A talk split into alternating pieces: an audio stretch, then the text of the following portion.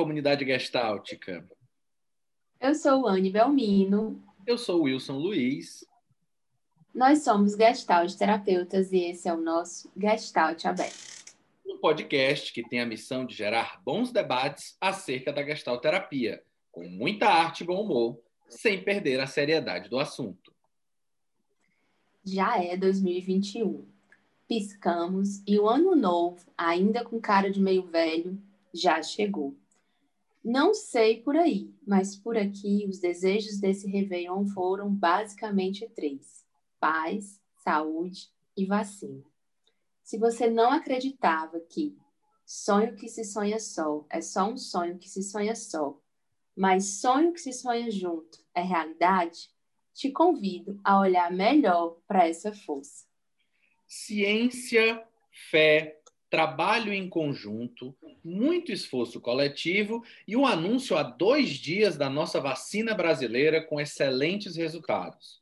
Um salve ao Instituto Butantan e todos os pesquisadores envolvidos. Seria um respiro, uma esperança, uma luz? Talvez tudo isso junto e mais tantos sentimentos que não conseguimos nomear. A gente aqui mantém a lanterna dos vagalumes acesas, as estrelas a brilhar e voltamos bem reimosos com enorme vontade de construir juntos.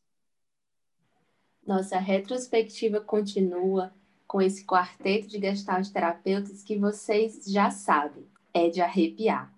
Dispensando apresentações, vamos pegar o fio da conversa passada e já seguir. A gente estava falando sobre formação na noite do dia 30.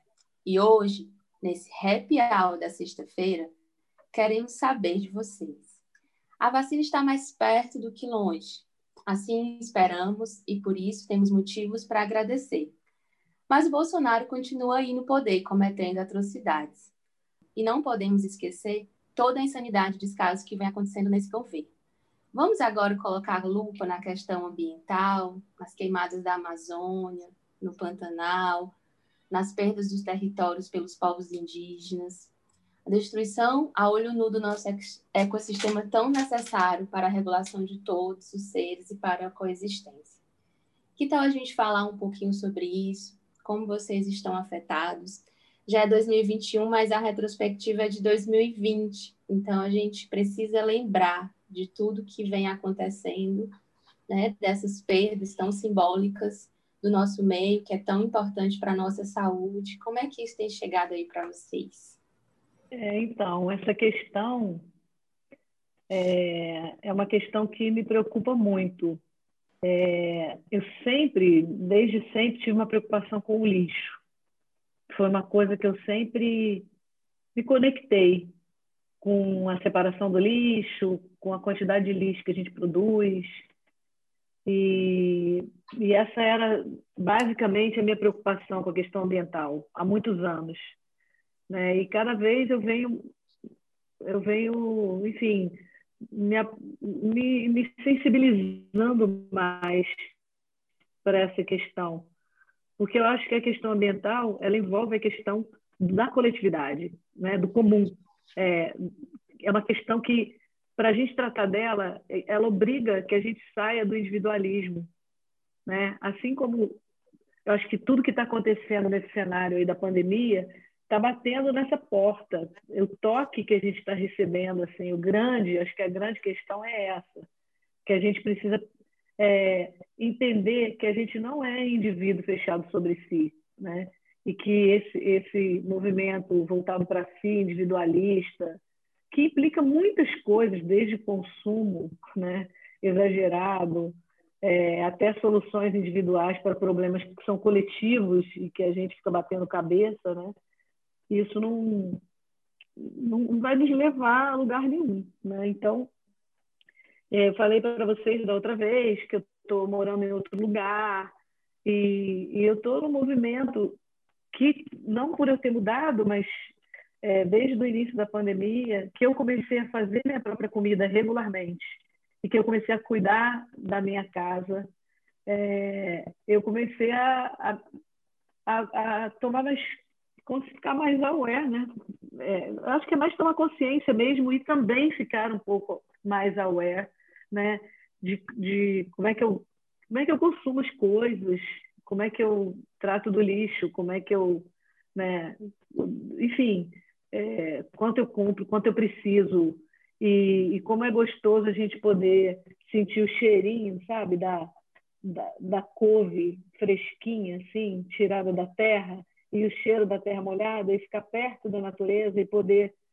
E aí, é, cada dia mais isso tem batido a minha porta, né? Tem umas amigas que ficaram veganas e eu tenho tido até uns umas questões assim de não, eu quero virar vegano agora, eu adoro carne, mas eu tenho cada vez mais entendido que comer carne não é só comer carne, né? Que comer carne tem a ver com, com a destruição do planeta, com, com o agronegócio, com o pasto, com enfim, é, tem, eu eu estou cada dia mais me aproximando disso na minha vida prática, na minha vida cotidiana. Não é um assunto que eu estude, que eu escreva sobre, mas é claro que a influência do Jorge Ponciano com toda eu faço parte da organização do congresso e ele tem batido muito nessa tecla nos últimos tempos esse tem sido o grande tema dele dos trabalhos que ele faz na fazenda do workshop e a questão da ambientalidade né que eu achei que era, foi uma grande sacada que ele teve, né? que nós somos ambientais, que né, nós não somos, ele tem falado muito isso, que nós não somos só animais racionais, mas que nós somos ambientais. Então é isso, que nós, nós somos ambiente, né? E essa ideia de campo, organismo, ambiente, que nós somos campo, a gente fala muito, a gente, a gente é campo, mas a gente fala pouco que a gente é campo é que a gente é ambiente, que a gente é a terra, que a gente é a árvore, que a gente é, é a montanha, que a gente é o, sabe? E ele fala que essa essa que isso é uma condição ontológica do ser humano, né? De nós, de sermos ambientais, né? E eu acho que essa é uma grande sacada e que isso aí abre, enfim, tem, abre uma porta para a gente explorar isso na questão de terapia, para a gente escrever também sobre isso, para a gente falar mais sobre isso. Então, eu tô, tô conectada com esse tema, tanto que eu quis falar primeiro. assim, acho que é isso, é um pouco isso. Assim, e acho que o governo, é, eu acho que não dá para pensar nisso também romanticamente, né? A gente vive um processo. Eu acho que a questão ambiental, ela está no coronavírus. Nas minhas falas eu tenho feito, eu tenho falado sobre isso. É, a produção desse vírus e é uma questão política de expropriação do planeta, né? É, e no Brasil isso está chegando, está ultrapassando todos os limites, porque nós temos, estamos tendo problemas de embargos internacionalmente, porque por mais que o capital, né, ele, ter, ele, ele explore, o, cap, o próprio capital tem um limite, né? Então os países europeus, os países que importam do Brasil, que fazem comércio, estão gritando porque a gente está com um filme super queimado, porque tem consciência que, ah, espera aí, vamos explorar, mas acho que tudo tem um limite e a gente está ultrapassando esse limite. Enfim, joga a bola. Peguei aqui. É, duas coisas né, na tua fala me atravessaram, né? Eu acho que existe uma galera né, que está um pouco mais voltada, eu, eu acho que é muito mais pauta, né?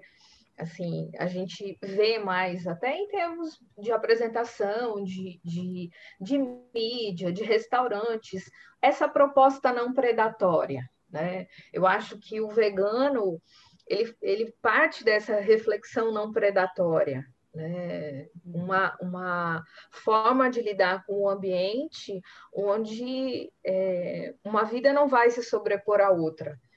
Então, eu acho que existe uma, uma galera, existe uma movimentação assim mundial que tem trazido isso na pauta. Né? É uma pauta muito mais comum. Em contrapartida, eu vejo que é, essa, essa lógica né, neoliberal que a gente vive, de produzir, produzir, produzir, produzir, eu, a primeira coisa que fica na linha, na linha predatória é o ambiente né? É a primeira coisa. Assim, derrubam-se árvores para subir condomínios, é, derrubam-se árvores para vender madeira, para fazer sei lá o que, móvel, design, não sei o que lá. É, invadem-se as terras em nome de um agronegócio pop, né? se destrói a natureza e se criam animais com uma finalidade é, eu não consigo achar outra palavra, é uma finalidade predatória. Né? Então, fica assim: é como se existisse uma mão e uma contramão o tempo todo. Quando, quando você trouxe né, questões indígenas, questões ambientais, é, queimadas. No dia primeiro, eu estava mexendo no, no celular e vendo algumas imagens assim de pessoas queridas. E uma pessoa muito querida minha é, mostrou a praia de Salinas, aqui no Pará. O dia seguinte, né, o, o dia primeiro de manhã, o dia seguinte, a festa, que não era para ter existido, mas existiu na beira da praia, a festa de Réveillon. A praia completamente, completamente tomada por lixo. Garrafa, latinha, papel, um monte de coisa. E aí ela se ocupou de ir filmando e ir recolhendo, né? E ela usou uma palavra que ela disse assim: eu estou muito decepcionada. Não só porque isso é uma pandemia e as pessoas não deviam ter se aglomerado, essa é, a, essa é a reflexão mais óbvia. Mas, assim, essa praia é linda, eu cresci aqui, eu venho para Salinas desde que eu sou criança e isso está destruído, está um lixo. Eu não posso colocar os meus filhos na areia porque não tem um pedaço de areia que não tenha lixo. Então, me causa assim um desalento muito grande porque consumir, produzir não convoca a preservar. Eu acho que a lógica neoliberal ela não traz preservação de nada. Ela não preserva os nossos corpos, ela não preserva o nosso tempo, ela não preserva a nossa casa, ela não preserva as nossas relações, porque o que se, se, se apresenta é a produção. Você tem que produzir. E para produzir, você tem que ser predatório. Predar pessoas, predar a si mesmo, predar o ambiente. No, aqui no Rio teve um temporal e a, vocês, não sei se vocês viram no jornal a quantidade de plástico que apareceu na Praia do Pepino, em São Conrado. Isso apareceu na mídia. Eu lembrei disso que a Cíntia falou. Uma, os peixes estão morrendo de plástico no, mundo, né? Enfim, só lembrei. Fechei. Se a gente pensar que todo ato humano é um ato político, comer é um ato político, né? O que a gente coloca no nosso prato diz de muitas é, camadas e muitos lugares sociais. Então, assim, é uma questão tão complexa. A comida, primeiro, é afeto, né? É eu sou uma pessoa que cozinho, né, desde sempre, e a, e a coisa do, do, preparar o alimento é outro tempo, outro lugar, e vim de uma família, né, é, onde se cozinhava. E a minha mãe não era uma, uma, mãe de muitos elogios, e eu sabia que o amor estava naquela refeição perfeita, naquele bolo de aniversário dos anos 80, com mil detalhes. Mas aí a gente pensa quantas coisas a gente pode discutir a partir do prato que a gente tem na, na mesa, né? E aí pensar é, o quanto a cultura alimentar africana e indígena foi dizimada e o que a gente consome hoje, o Brasil desse tamanho, a gente consome coisas muito parecidas na, na, no, no, conduto, como diz aqui, no grosso da refeição, né? E, por exemplo, uma idolatria ao leite, às vacas, ao gado leiteiro, chega aqui com os portugueses, então não é algo daqui, da gente, né? A gente não consegue pensar uma alimentação sem leite, uma alimentação sem trigo, que é uma coisa que a gente produz pouquíssimo. Então, enquanto a nossa alimentação é colonizada, quanto a nossa alimentação é racista, o quanto ela é sexista, porque são as mulheres que fazem a comida, né? Até rolou agora na, na época das festas. Se não tivesse uma mulher cozinhando, teria ceia na sua casa?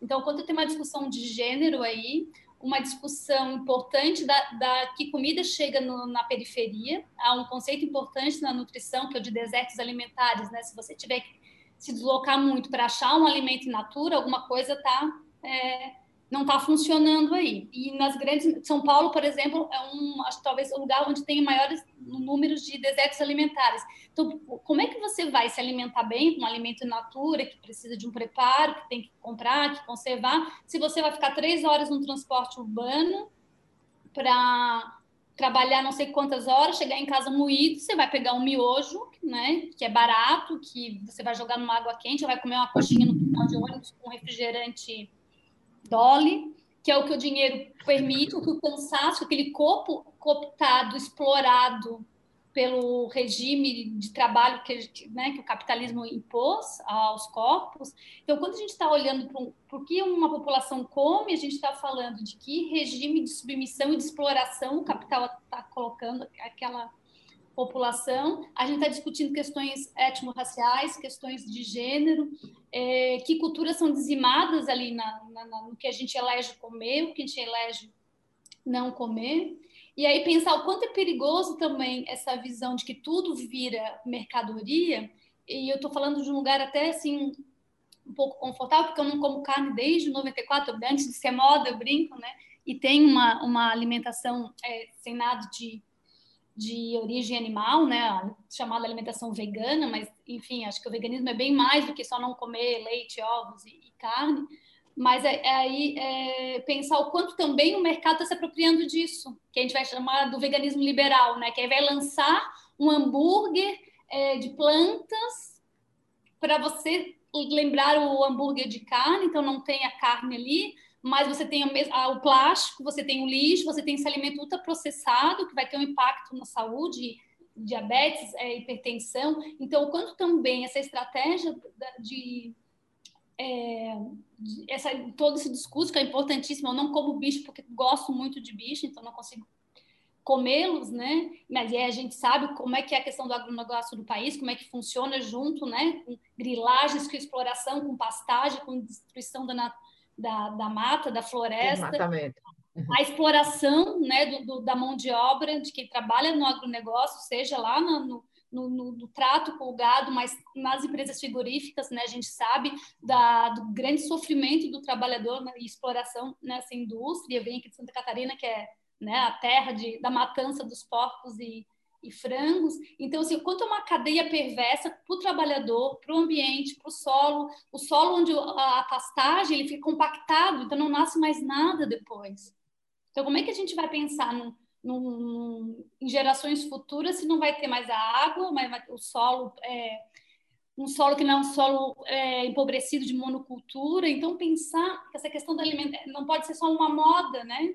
E que o capitalismo rapidamente vai se, se ocupar para vender mais. Vamos fazer que o hambúrguer do futuro, a, o produto tal, e aí o vegan, né, e fica um status e fica uma moda, e também distancia, porque eu gosto muito de alguns perfis, como o vegano periférico, a sapa vegana, tá, tem uma galera aí de periferia discutindo o veganismo como mais um aliado para a discussão do racismo, da, da, das é, violências de gênero, né, com a população LGBT, que mais. Então, assim, pensar que essas discussões não estão dissociadas, né? E a gente tem um inimigo em comum que é o, o, capitalismo, né? Esse capitalismo que vai matando, destruindo, envenenando tudo que vem pela frente. Então, assim, acho que é importante a gente pensar é, ah, acho que sugiro muito, falo sempre da Juliana Gomes, né, do, do perfil Comida Saudável para Todos, que tem um podcast maravilhoso que chama Jornal do Veneno, ela faz uma pesquisa séria sobre isso, que ela sempre fala, quando você olha seu prato, que cultura você está homenageando ali, que cultura você está dizimando, você está apagando. Por que, que não tem milho e mandioca no nosso prato? Né? E muitas vezes vai ter um, uma massa da farinha de trigo que a gente nem está plantando no Brasil, vai ter uma lentilha que a gente pouco planta aqui. Por que a gente não está comendo aquilo que dá no nosso quintal, que espontaneamente? E também quanto culturalmente se criou a cultura de que a ascensão social tem a ver com a compra no supermercado. E aí daí é difícil você chegar de um lugar, às vezes, de privilégio, e é isso que o veganismo branco, o veganismo neoliberal às vezes faz, de dizer, ah, não pode mais comer. Mas eu, eu batalhei tanto a poder comprar o iogurte para o meu filho, era um sonho poder vir ao supermercado e comprar uma bandeja com seis iogurtes, agora você está dizendo que eu não posso? Né? Porque, enfim, é, é do leite. Então, aí pensar o quanto a gente tem que cuidar para que as discussões não fiquem excludentes, porque acho que no final das contas o inimigo maior é o mesmo. E aí acaba é, se enfraquecendo ou se esvaziando uma discussão que é muito complexa, porque tá, a gente está falando de todos esses aspectos que têm a ver com os povos originários, com as culturas alimentares, né? Quando a gente é, não privilegia uma cultura gastronômica como a africana, todas as influências que a gente é, tem aqui e da cultura indígena, a gente está dizendo o quê? Não serve, né? Porque qual, qual é a comida chique? A comida le petit, le petit é de origem né? e é a comida com leite, né? Que vai ter os cremes de leite, a manteiga, essa coisa da, da da culinária francesa. Então, aí pensar por que, a gente não está comendo o que dá no nosso quintal? A variedade, até da, também que é o nome da moda, né? As plantas, as plantas alimentícias não convencionais, que é o que brota espontaneamente na terra da gente, no quintal, que pode ser consumido, que inclusive depois vira moda, é vendido caro no supermercado, como a flor da capuchinha e outras coisas que a gente tem abundante aí, a hora pronobis, né? Que o mineiro sempre usou na sua culinária cai nos quintais e a gente, depois que vira moda, vê na revista, no Instagram, na, na blogueira, vai lá comprar no supermercado. Então, também o perigo de que tudo isso seja cooptado e usado ainda mais para essa máquina é, do consumo, que é mais plástico, que é mais lixo. E também, assim, a questão ali que a Mônica traz, eu sou muito preocupado com o meu lixo mas às vezes também dá um desânimo, que eu penso, tá, eu tô aqui separando lixo e lavo, e a minha, meu armário é virado em vidro, porque eu não consigo jogar um vidro fora, um plástico, para reciclar, para reaproveitar, para reutilizar. Aí a gente pensa, o que, que uma indústria polui de lençóis freáticos, de tudo ao redor, e a gente segue consumindo e trocando celular, enfim. Então, o quanto também a gente está meio perdido, às vezes tentando, de forma hercúlea ali, é, cuidar do canudinho, do, do, do, da embalagem, enfim, e a indústria jogando aí, né, é, nos rios, em todo o espaço à sua volta, uma série de substâncias tóxicas que a gente não tem nem ideia do que vai causar e geralmente atingindo as populações periféricas que moram ali perto ou que vivem daquele ecossistema próximo, né, à indústria, aquele espaço ambiental. Então aí pensar como é uma discussão complexa para além das, dos nossos pequenos hábitos né, diários de consumo, de alimentação, mas o quanto diz de todas essas questões que a gente até discutiu um pouquinho no episódio anterior. Né? Então, é pensar a comida, quem cozinha na sua casa, como cozinha, o que cozinha, de quem compra, diz de todas essas, essas questões que nos atravessam, né, de, de gênero, étnico-racial, de classe, que comida dá status, qual é a comida que é chamada comida de pobre, qual é a comida de rico, e o quanto a gente está perdido nisso. E esse movimento que tem um pouco de moda, tem uma glamorização, uma romantização que eu acho um pouco perigosa e às vezes ingênua, é, é interessante, porque voltar para a cozinha, voltar para olhar o que, que eu estou é, comprando, de quem eu estou comprando, eu estou favorecendo a, a agricultura familiar, ali o pequeno é, produtor, eu continuo dando dinheiro para a grande indústria. O quanto os nossos discursos, às vezes, se são incoerentes né, dos nossos hábitos de consumo e do, do que a gente anuncia para o mundo, mas também, também o quanto com um corpo destruído pelo trabalho, e aí a lógica né, é, neoliberal nos comendo vivos, tem uma hora que você diz, eu não quero saber de nada, me dá essa Coca-Cola aqui com esse hambúrguer, porque, deixa eu fazer aqui um nugget para essa criança, porque eu trabalhei 15 horas por dia e não tem força para ir lá fazer um refogadinho e fazer uma, uma, uma comida com afeto, que está é, né, privilegiando aqui o agricultor da, da, da minha cidade, da, da, onde eu frequento.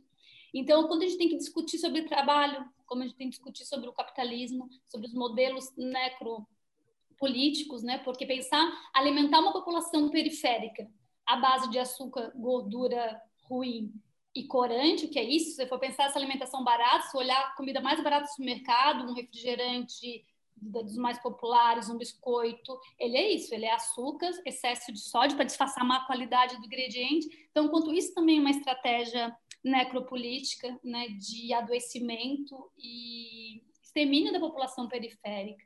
Então, são, a discussão é tão complexa, por isso que estou indicando muito aqui o podcast Jornal do Veneno, da Juliana Gomes, porque tem, ela pesquisa, então tem os dados, eu estou falando aqui, tipo, na, na, mais na base do afeto e do que me ronda, porque é um tema que me, que me atravessa muito, porque comida não é só comida, e, e quanto esse ato humano tão é, primitivo e tão delicioso e tão afetivo e tão é, fundamental para a nossa sobrevivência e para nossa existência também lúdica, poética, afetiva no mundo, é um ato político, né? como todo ato humano, mas esse, ele, ele, acho que a gente pouco pensa sobre isso quando está ali com aquele corpo exaurido do capital, se alimenta, enfia, enfiando qualquer coisa para dentro, né? Então, acho que são questões que dá outro podcast, dá um curso inteiro, porque a gente está começando a puxar os primeiros fios desse novelão aí, né? No sentido de novelo, né?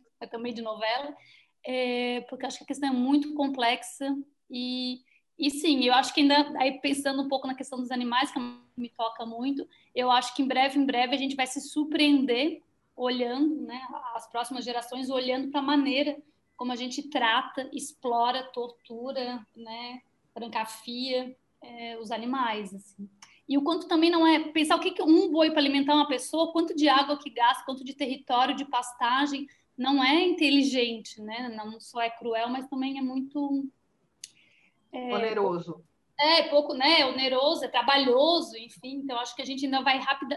Acho que as próximas gerações aí vão dizer: meu Deus, olha só que, que loucura que era a forma como a gente fazia para se alimentar, confinando o bicho, transportando o bicho né, naquelas condições de, de prisão e tortura. Né? E, e, enfim, e não tem, não tem como ter comida para todo mundo se todo mundo continuar né, é, consumindo como a gente está consumindo e consumindo a carne como a gente consome. Então, assim, acho que é, tem uma vida aí para pensar, né? Acho que a gente nem vai acompanhar essa, essa discussão.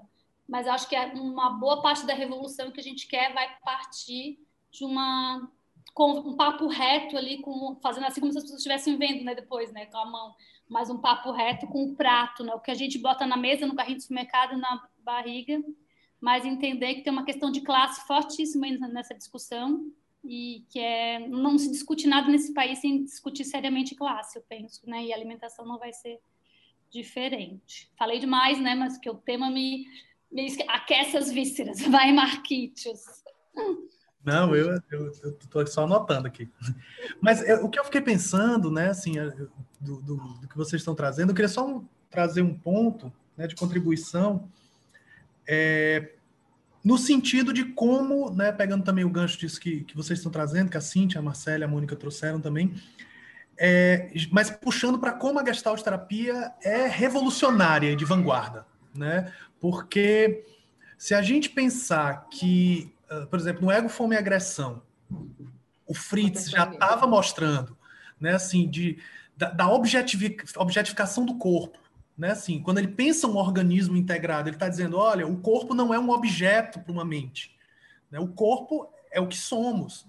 Mas, e, e aí no livro Gestalt Terapia, né, é, por exemplo, aquela passagem, eu tenho uma passagem que eu acho revolucionária, que até o Goodman retoma isso no, no livro, assim, inclusive foi, foi publicado póstumo, né? Que ele diz, né, diz assim que o, o né, fala-se de algo mais ou menos, né, como se fala-se de um organismo que entra em contato com o ambiente, mas na verdade o contato é o que há de mais simples e primeiro. Então, eu acho que essa frase ela mata séculos e séculos de filosofia ocidental, né, assim, é, porque é isso, a gente tem uma fantasia de que o corpo é um objeto, de que o mundo é um objeto, de que o outro é um objeto, de que a, a, a, o ambiente é um objeto. Né? Então, tem assim uma radicalização necessária do conceito de campo precisa ser levado para esse campo eminentemente ético. Né? A, gente vem de uma tradição ocidental que absurdamente assim liberal, liberal no sentido quase pejorativo do termo. Né? Liberdade é onde acaba, né, com aquela coisa bem, bem clichê, mas a minha liberdade termina onde começa a do outro. E a Gestalt terapia vem de um discurso anarquista que parte do pressuposto, né, se a gente pega Bakunin, se a gente pega Kropotkin, se a gente pega até o próprio, a própria Simone de Beauvoir, por um outro caminho, vai por aí, de dizer, olha, eu só vou ser livre quando todo mundo for. Né? Liberdade é um ato coletivo, é uma transformação de atitudes genuínas que a gente precisa ter. E aí olhar para o campo, né? Olhar, quando a gente fala ah, gestalt holística, tá, mas holístico é exatamente isso que a Marcela está trazendo, assim, é, né, também, assim, é olhar para o político, para o econômico, para a nossa relação com, com, com, assim, olhar que o meu corpo não é um objeto, que o que eu consumo não é um mero objeto, que a árvore não é um mero objeto, né? Assim, a gente tem muito forte ainda essa objetificação, né? Como se, como se essas, isso fossem coisas e não uh, e, e, aí de fato, né? Assim, o, o, o Ailton Krenak, eu tenho lido as coisas dele, algumas coisas geniais, muita coisa genial que ele fala. Né? Uma das coisas que me chocou muito uma vez ele falando, ele disse: olha, nós indígenas estamos em guerra há mais de 500 anos. Isso é muito forte e, e, e, é essa a imagem realmente, né? Ainda estamos em guerra. Nós estamos em guerra com os indígenas até hoje, matando, né? Dissemi... Porque a guerra se faz de várias formas, desde a guerra explícita de ir lá e matar até a guerra de mudar os costumes, de destruir a cultura, de destruir. De aniquilamento, né? De aniquilamento, né? Matar então... o rio, matar tudo em volta, não, não, não permitir né, que aquele modo de vida possa seguir. E assim, dentro de uma lógica que, para a gente, justamente por essa lógica cultural, que a própria Gestalt terapia tentou e tenta a todo custo destruir, né, de dizer assim, o rio não sou eu, para o indígena isso é absurdo. O indígena olha para o rio e diz, eu sou o rio. Se tu mata o rio, tu tá me matando. Se tu mata uma árvore, tu tá me matando. Mas quando a gente cria essa fantasia absurda de que a gente é um fantasminha, que tem um corpo, que tem um mundo, que tem um, um objeto, que tem um ambiente, né? É, isso, é, essas fantasias, elas são absurdas. E, e, aí o que eu queria trazer é justamente o quanto que é, poxa, a Gestalt terapia lá em 1950, né? O livro estava falando disso. E só que a gente às vezes pasteuriza isso. Tem a ver até com uma coisa que, que a gente discutiu no encontro no encontro passado, né? Assim, é, tem, tem uma asepsia, né, às vezes, do discurso gestáltico, que é um discurso político, que é um discurso econômico, que é um discurso genuinamente de campo, né, integrativo, de olhar para todas essas perspectivas e tentar destruir essa lógica dicotômica tradicional do Ocidente. E aí pasteuriza isso para transformar numa coisa bonitinha, né? Como eu brinco, às vezes, meu ursinho carinhoso, né? Fofolete, né? De, não, porque de fato, e, e esse, esses pontos são fundamentais. Pensar, pensar gestalticamente, né, como a Mônica trouxe, é pensar ambientalidade, é pensar que somos mundo. E que quando eu jogo lixo na rua, eu estou destruindo parte do que eu sou também. Uhum. E, Cara, mas eu, eu, fico pensando assim, é, muito tocada com o que você está falando, e essa pasteurização talvez seja pela aridez mesmo da constatação, né, Marcos? Que quando, quando você fala assim, para o indígena é uma loucura você falar, eu, eu não, o rio é o rio, eu sou eu. Né? Eu sou eu, você. Não, eu sou o rio, sim, porque se você fizer qualquer coisa com esse rio, você está fazendo comigo. E assim, a aridez dessa constatação ela é muito complicada, porque assim, aí juntando com o que a Marcele falou, quando você disse assim, né, olhar para o prato é, é olhar que cultura que você celebra. Cara, isso me deu um frio na espinha. Me deu um frio na espinha agora, assim, eu estou falando da minha sensação no meu corpo. Porque antes, obra, correria, antes de vir para cá, eu comi um lixão, assim, um lixão com Coca-Cola. Então, assim, isso atravessou meu corpo de uma maneira, eu digo, caraca, velho, né? Quantas, quantas mentiras, quantas mentiras e e quão árduo é não contar essas mentiras. Eu estou falando de mim, da minha vivência, do que há duas horas atrás eu fiz. Né? Tipo assim, eu não posso abrir uma Coca-Cola de maneira incólume. Eu não vou passar incólume se eu abrir uma Coca-Cola. Só que pensar nisso todo dia, ficar atenta a isso todo dia, é o que eu estava te dizendo, Marcos, da aridez. Como Sim. isso é árido, cara. É, Como é, é difícil. E é, e é justamente, né? É por isso, assim, eu concordo plenamente contigo, Cintia, assim, porque é, é por isso que é revolucionário, porque é completamente contra toda a lógica como a gente pensa. Do que está né, assim, instituído aqui. Do que está instituído. É. Então, reconhecer que o meu ato, a minha ação, ela integra todo um corpo, né, de que, que o ato, meu ato não é meu no sentido mais próprio de uma individualidade fantasiosa. O meu ato é a construção de uma interlocução, né, de, de tantos fatores e que eu celebro isso em ação. Né? Mas a gente é treinado para pensar. A gente é treinado para pensar de que eu sou um indivíduo completamente independente do mundo, né? De que o que eu faço é só meu e ponto. Né? E isso tem uma repercussão. Tipo, eu tomei a minha Coca-Cola, ninguém tem nada a ver com isso. Ninguém tem nada a ver com isso, né? Isso. É, acho que a, a, a questão central é a questão do individualismo, da cultura individualista. De, e é, a revolução, o lado revolucionário da Gestalt terapia é a questão do campo, né? Só que a gente vive num, numa sociedade, uma cultura onde, por mais que sejamos Gestalt terapeutas, somos parte dessa cultura. Então, corporalmente, nossos hábitos e nossos modos de estar no mundo, como é que essa coisa, né, hedonista? Então, tem muitas coisas em jogo, né? primeiro a consciência disso, né? De que, sei lá, você está comendo um bife, sabe quanta água precisa para fazer um bife? Uma amiga minha falou outro dia, né? É, você está preocupado com o problema da água, do tempo do banho que você demora, mas a uhum. água que se usa para fazer um bife é um negócio incomensurável, você pode imaginar, né? Então, beleza. É, então, para a gente sair disso, né? Ah, mas eu gosto, eu, eu, eu mereço, eu gosto, eu. E esse processo é um processo que, que leva muito tempo das, de, de uma transformação pessoal. Isso que você acabou de falar, comer um lixão, né? tomei uma Coca-Cola, né? É, enfim, e a gente vai é, se trabalhando, mas são muitas coisas, né? Que a gente vai trabalhando na gente mesma e, enfim, para poder sobreviver também a muitas outras coisas, né? Então, mas eu penso que que esse trabalho é um trabalho de educação, viu, Marcos? Uhum. É que você gosta do tema, né? Por isso que eu falo, te chamo, te convoco, né?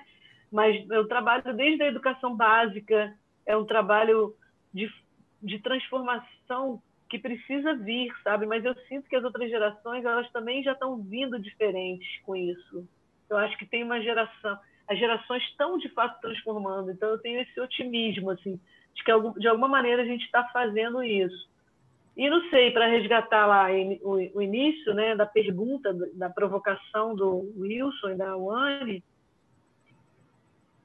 é, eu acho que a gente está vivendo um movimento, se por um lado tem isso, a gente está vivendo um momento radical de, de destruição, né? de uma destruição descarada, de, de, uma, de, de dizimar descaradamente os indígenas, as populações, os povos originários, né? E que eu sinto, mas eu sinto que é um também no meu no meu modo mais otimista que tem as reações, sabe? Que tem as coisas acontecendo. Eu vi uma cena linda, maravilhosa de um Krenak tomando posse como vereador numa cidade de Minas Gerais. Eu vi um vídeo, não sei se vocês viram. E ele fazendo uma saudação indígena. O discurso dele foi todo falado na língua deles. É, na, e ele de terno, no, no, no púlpito da Câmara. Então, assim, eu acho que estão aí as mulheres, sabe, o povo preto chegando nos lugares, o, os, a população indígena, os indígenas chegando nos lugares. Então, eu, eu, acho que a gente, se por um lado tem uma, uma ação do agronegócio e do, da presidência da República, desse ser que habita esse lugar de presidente da República atualmente, e todo essa, esse ataque, essa destruição né, é, da natureza e da diversidade cultural, eu acho que também tem, tem um movimento de respostas, né? E a gente está vendo aí o que aconteceu essa semana é, nos Estados Unidos, que, né, que, que não eu, vai ser esquecido. Pesadelo, cara, que pesadelo. Eu, eu fico pensando assim que, o, que quando realmente olha para o aspecto macro, né? Tu falaste, Mônica, aí do otimismo, né? Eu sempre lembro da, da frase do Saramago, acho ela ótima, né? Que o Saramago tem um desabafo dele que ele diz, né? Eu não sou pessimista, o mundo aqui é péssimo. Eu acho essa frase sensacional. Mas realmente, quando a gente às vezes olha para o aspecto macro, né? É meio desolador, mas de fato a gente consegue é. encontrar movimentos de resistência quando vai né, ali para ali para algum grupo específico, né? Às vezes para os movimentos de periferia, quando a gente vai para a música, quando a gente vai para esses movimentos como a Marcele trouxe, né? Do, do, dos próprias ações do veganismo. Eu lembrei, Marcele, do João Gordo, figura uhum. icônica que hoje é um ativista ah. do veganismo. E com alimentação popular e um trabalho. Ah, é? Ela é. Né? Distribuição de comida. Também não.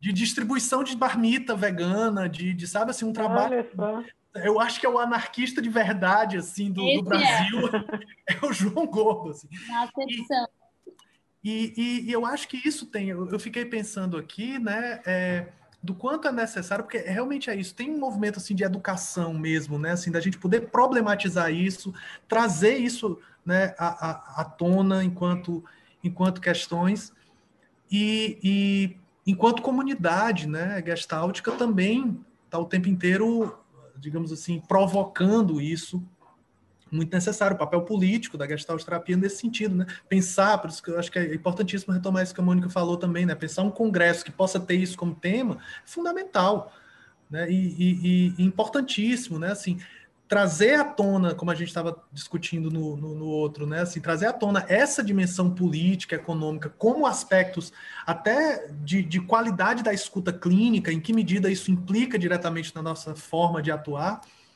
E eu, eu lembro, eu tenho um amigo que estuda ecopsicologia e ele uma vez trouxe essa provocação, né? Assim, de tá, e se tu na clínica ouve alguém que destrói o mundo, como é que a gente trabalha isso? Né? E isso é uma questão para a gente. A gente precisa pensar isso em, em alguma medida, né? É, porra! Porra, exatamente. É a melhor definição.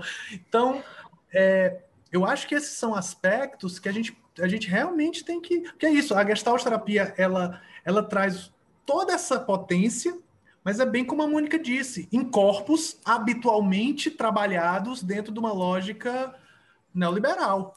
Né? É, e acho que isso é importante, porque esse, esse, tudo é mercado. Esse corpo trabalhado numa lógica neoliberal está acabado, está destruído. A Cíntia fala, né? é. né? Trabalhou o dia inteiro cuidando de uma obra, vai se entregar para o alimento que está ali mais à mão.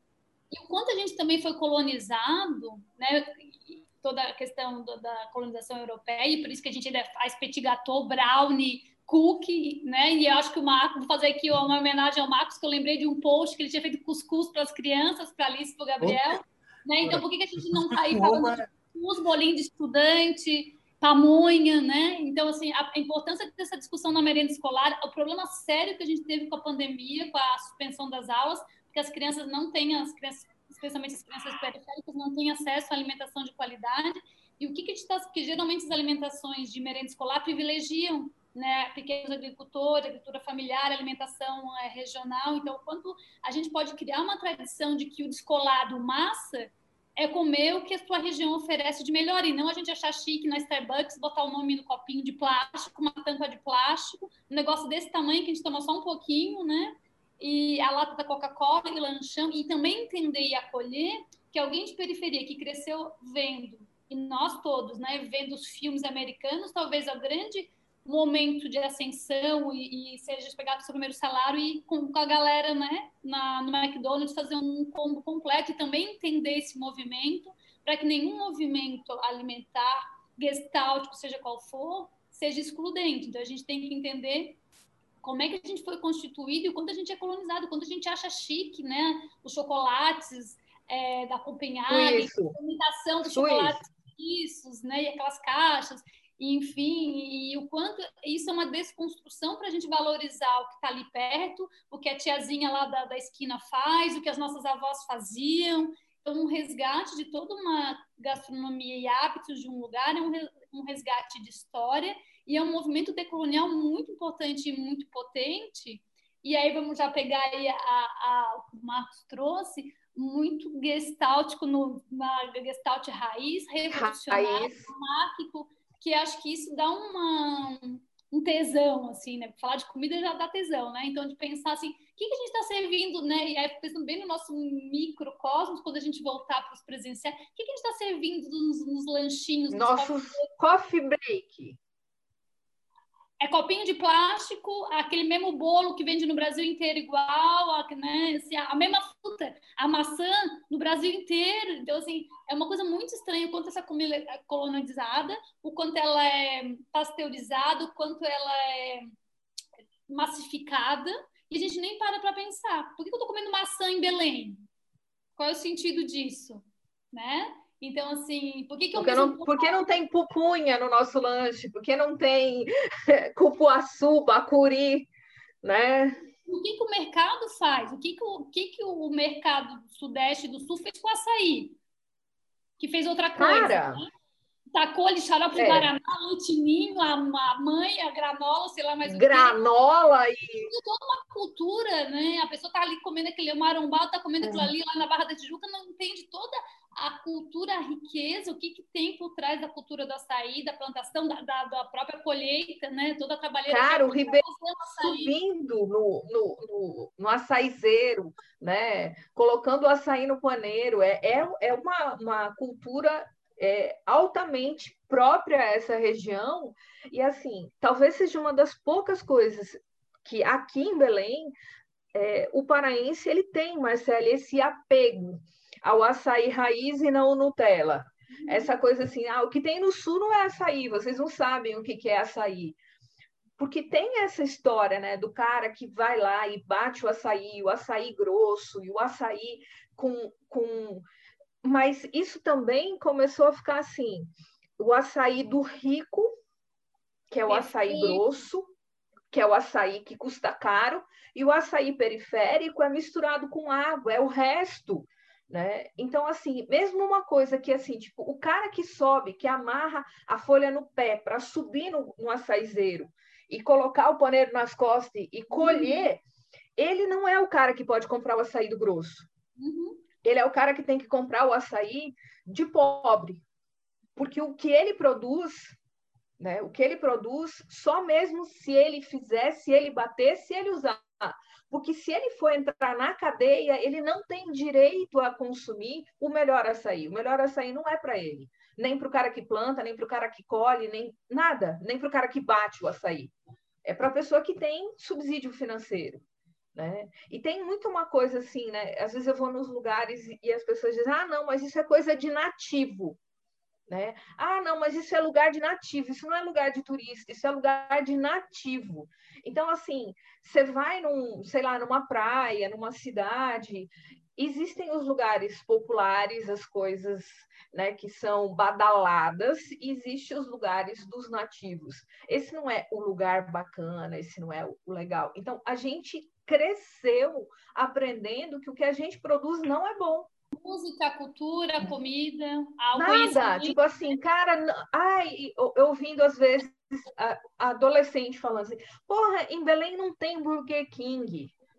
Gente, quando abriu a Burger King aqui, eram filas, assim, era um negócio como se tivesse assim, meu Deus, que legal, Belém subiu no patamar do status mundial. Nós temos Burger King, nós temos Starbucks, nós temos Outback. Né? Então, assim, toda essa massificação de consumo está na comida, no que a gente come. Que legal que é ir no Burger King, que legal que é não sei aonde. Mas, assim, e o lanche da Dona Maria bem ali? Né? Esse não tem valor. Você não pode postar eu fiquei pensando aqui, Cintia, assim, até disso também que tu tá trazendo, que, do como é louco, né? E, como isso é perigoso para a gente na psicologia, que essa cultura do, do, assim, do consumo infinito, você pode ser o que você quiser e consumir o tanto que você quiser em um mundo finito. Né? E, e, como esse é por isso que eu acho que tem a ver com o que a gente está discutindo aqui, né? Todos esses discursos eles estão integrados. Né? A ideia tem muito a ver com essa lógica do individualismo contra a coletividade. Não dá. Quando diz assim, é, discursos daquele tipo, né? Estude enquanto eles dormem, trabalhe enquanto eles dormem. É, esses discursos, tudo você pode, tudo você consegue, basta, basta querer. Se você não tem o seu café, seja o seu café. Isso. É. Né? Porra, ovo, café é café. Assim, para o pintinho nascer tem que ser uma força de dentro, ou seja, valorizando totalmente o indivíduo, como se o indivíduo pudesse qualquer coisa, basta ele querer. Eu brinco que é a síndrome da, da Xuxa, né? Assim, tudo pode ser, basta Tudo acreditar. que quiser, Né? o cara lá de cima vai lhe dar. Então, pois é, só que o cara lá de cima não tem tudo para dar, né? Ele tem que Não, dividir. Então, é- é- essa cultura do, da- da- do consumo infinito, basta né, do- de olhar só para o indivíduo e dizer que o indivíduo pode, basta ele querer, ele é talvez uma das coisas mais perversas que a gente tem na nossa cultura. Porque é exatamente isso. Na hora que eu vou para o consumo, eu estou tirando de alguém. Né? É, o cara lá do açaí, ele, ele para que o, o, para que se tenha o açaí do rico, precisa que ele não possa ter acesso ao açaí dele. Essa, essa talvez seja o jogo mais perverso do a coisa mais capitalismo, perversa. porque ele te vende o tempo inteiro uma ideia de que você pode tudo dentro de recursos finitos que não permitem que se possa tudo. E aí a gente está nessa lógica predatória, né? Vamos destruir o mundo. É, é, uma das coisas que eu acho que a pandemia mais me marcou, assim, me trouxe uma coisa mais forte, assim, que, que ainda estou remoendo isso muito forte, é porque, pelo menos para mim, assim, eu, né, eu nunca tinha vivido uma situação assim tão explícita de, assim, é, do, do, famoso eu avisei, sabe assim? O, o, que eu quero dizer é assim, o, o, o tá aí, assim, a gente fica sempre nessa, não, mas olha, vai se dar um jeito, né? não, tudo quando acabar a Amazônia, não vai se dar um jeito, vai ter aí um jeito, vai se resolver, vai se resolver, e a gente passou um ano trancado, um ano, ora, vamos passar mais de um ano trancado dentro de casa, e não se resolveu, assim, rápido. Não, não, não né? E não vai se resolver tão cedo, então, não. assim, e, e o assustador, né, que tem a ver até com o que a gente estava discutindo antes, eu não sei se pegou na gravação, mas é porque se tinha, né? A gente até falou um pouco disso, se tinha um pouco dessa, dessa é, esperança de que agora vai cair a ficha em todo mundo, e não vai. Né? Assim, os números estão aumentando porque os bares estão lotados, porque ninguém está mais nem aí. Ou pior, não é nem que não está mais nem aí. É uma coisa quase assim, lembrei assim do, do da Hannah Arendt, né? É uma banalização que às vezes eu abro o meu Instagram e tem uma pessoa lá que faz uma postagem dizendo assim: é, que absurdo o presidente, que absurdo o presidente andar sem máscara, que absurdo isso, isso, aquilo outro. E na foto seguinte, ela tá numa festa. Né? Assim, isso, isso é o que eu acho assustador. Porque é, é o auge do que a Hannah Arendt fala da banalidade do mal. Né? Assim, é, é, é escancarar esse lugar.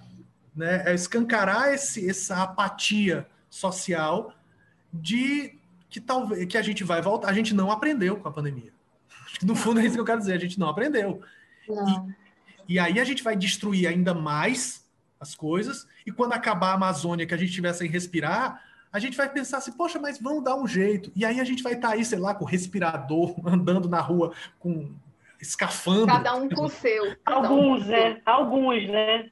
Quem Alguns. tiver grana para comprar, né? Quem tiver grana é. para comprar. Sei lá o que, que vai ser. E assim, coisas absurdas que a, a pandemia está mostrando para a gente que é. Né? A, a pandemia está mostrando quem é que, que, quem vai continuar morrendo agora, né? Até eu gravei um videozinho esses dias, né?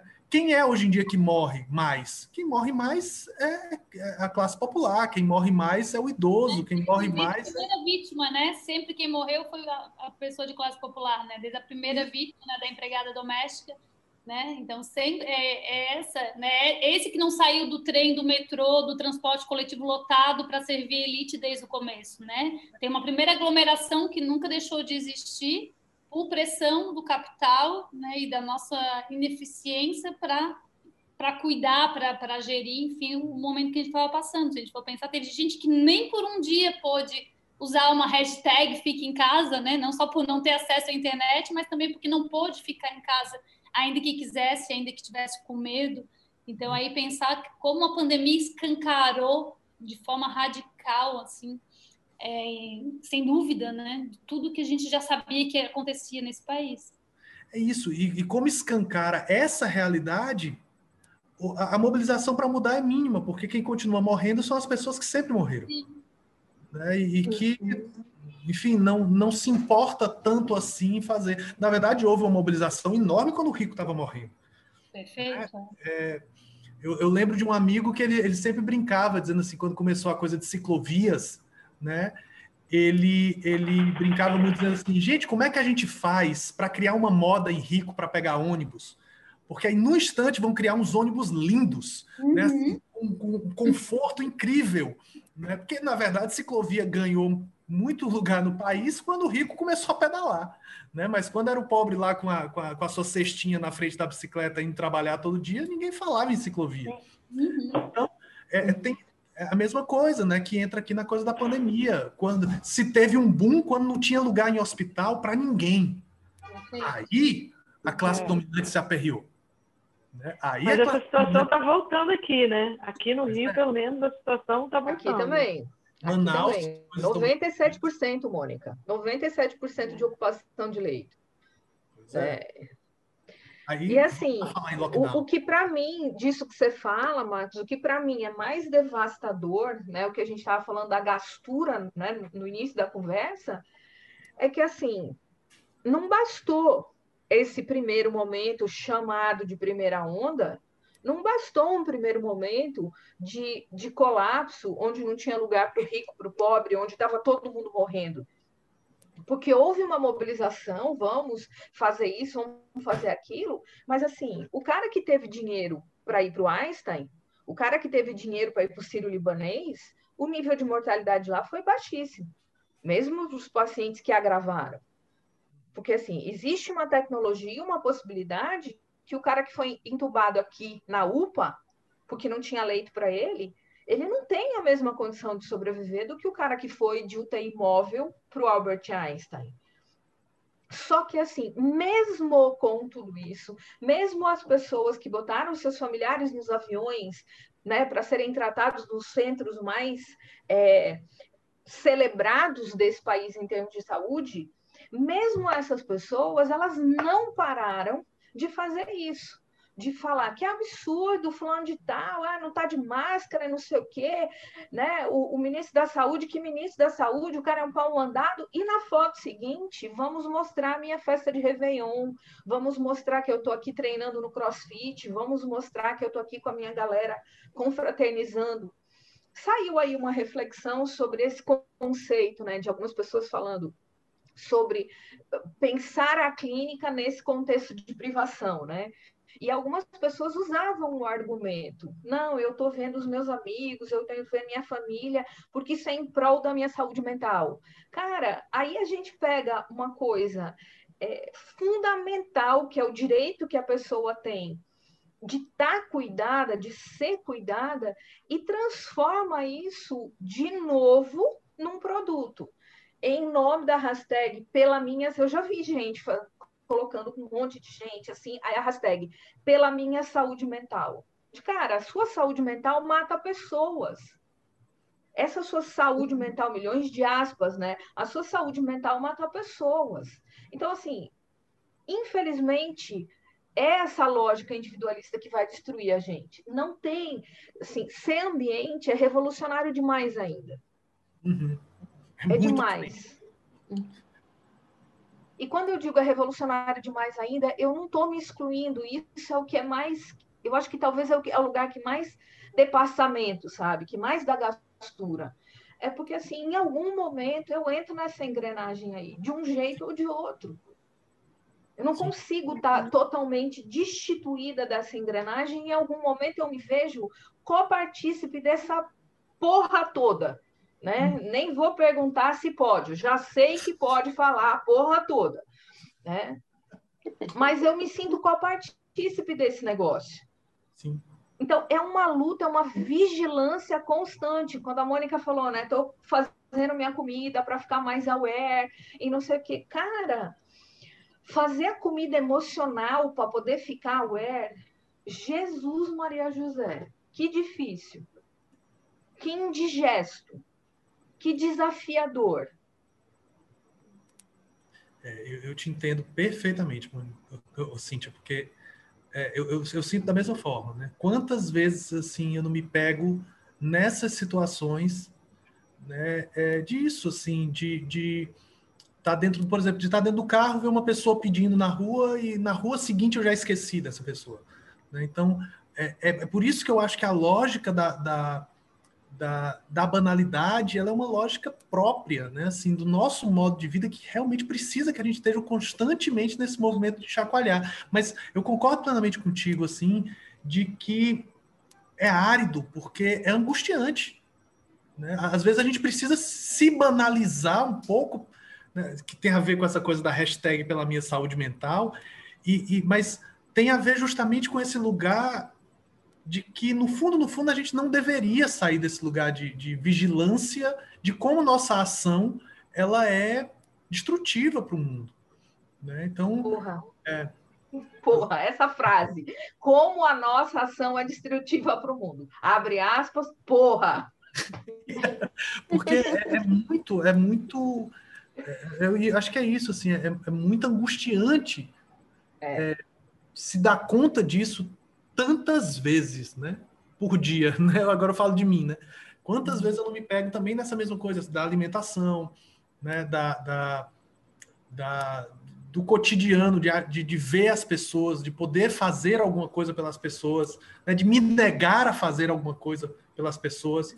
Tudo isso são coisas que, que de fato, é, são de tentar me contentar com pouco, não, mas pelo menos eu fiz tal coisa, pelo menos eu não estou saindo de casa, então não estou matando ninguém, né? Assim, eu estou seguindo a quarentena.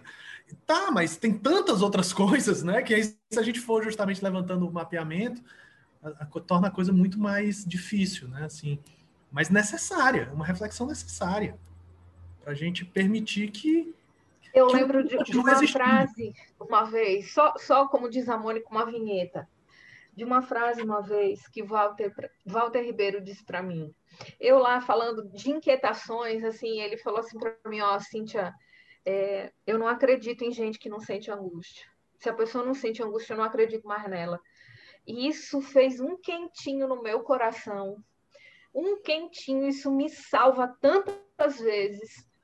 Porque assim, eu não quero deixar de ser a pessoa que se importa. Eu não Sim. quero ser a pessoa que olha para a menininha venezuelana e, e não chora. Eu vou chorar. Eu vou olhar a menininha venezuelana e eu vou chorar e eu quero continuar sendo essa pessoa.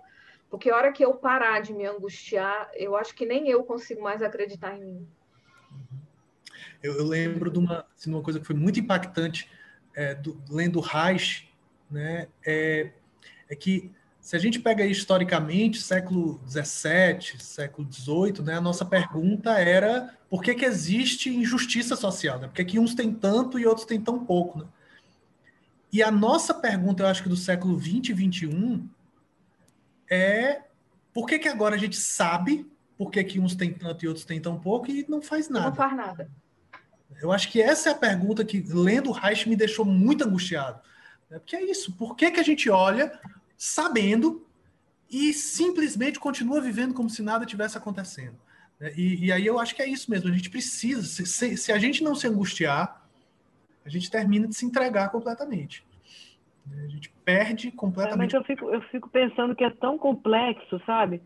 Porque a gente tá esse faz, não fazer nada, né?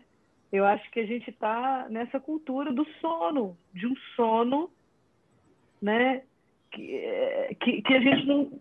É um sono que está sendo produzido também por esse corpo máquina, por esse, por esse, né, por esse corpo neoliberal, por esse modelo.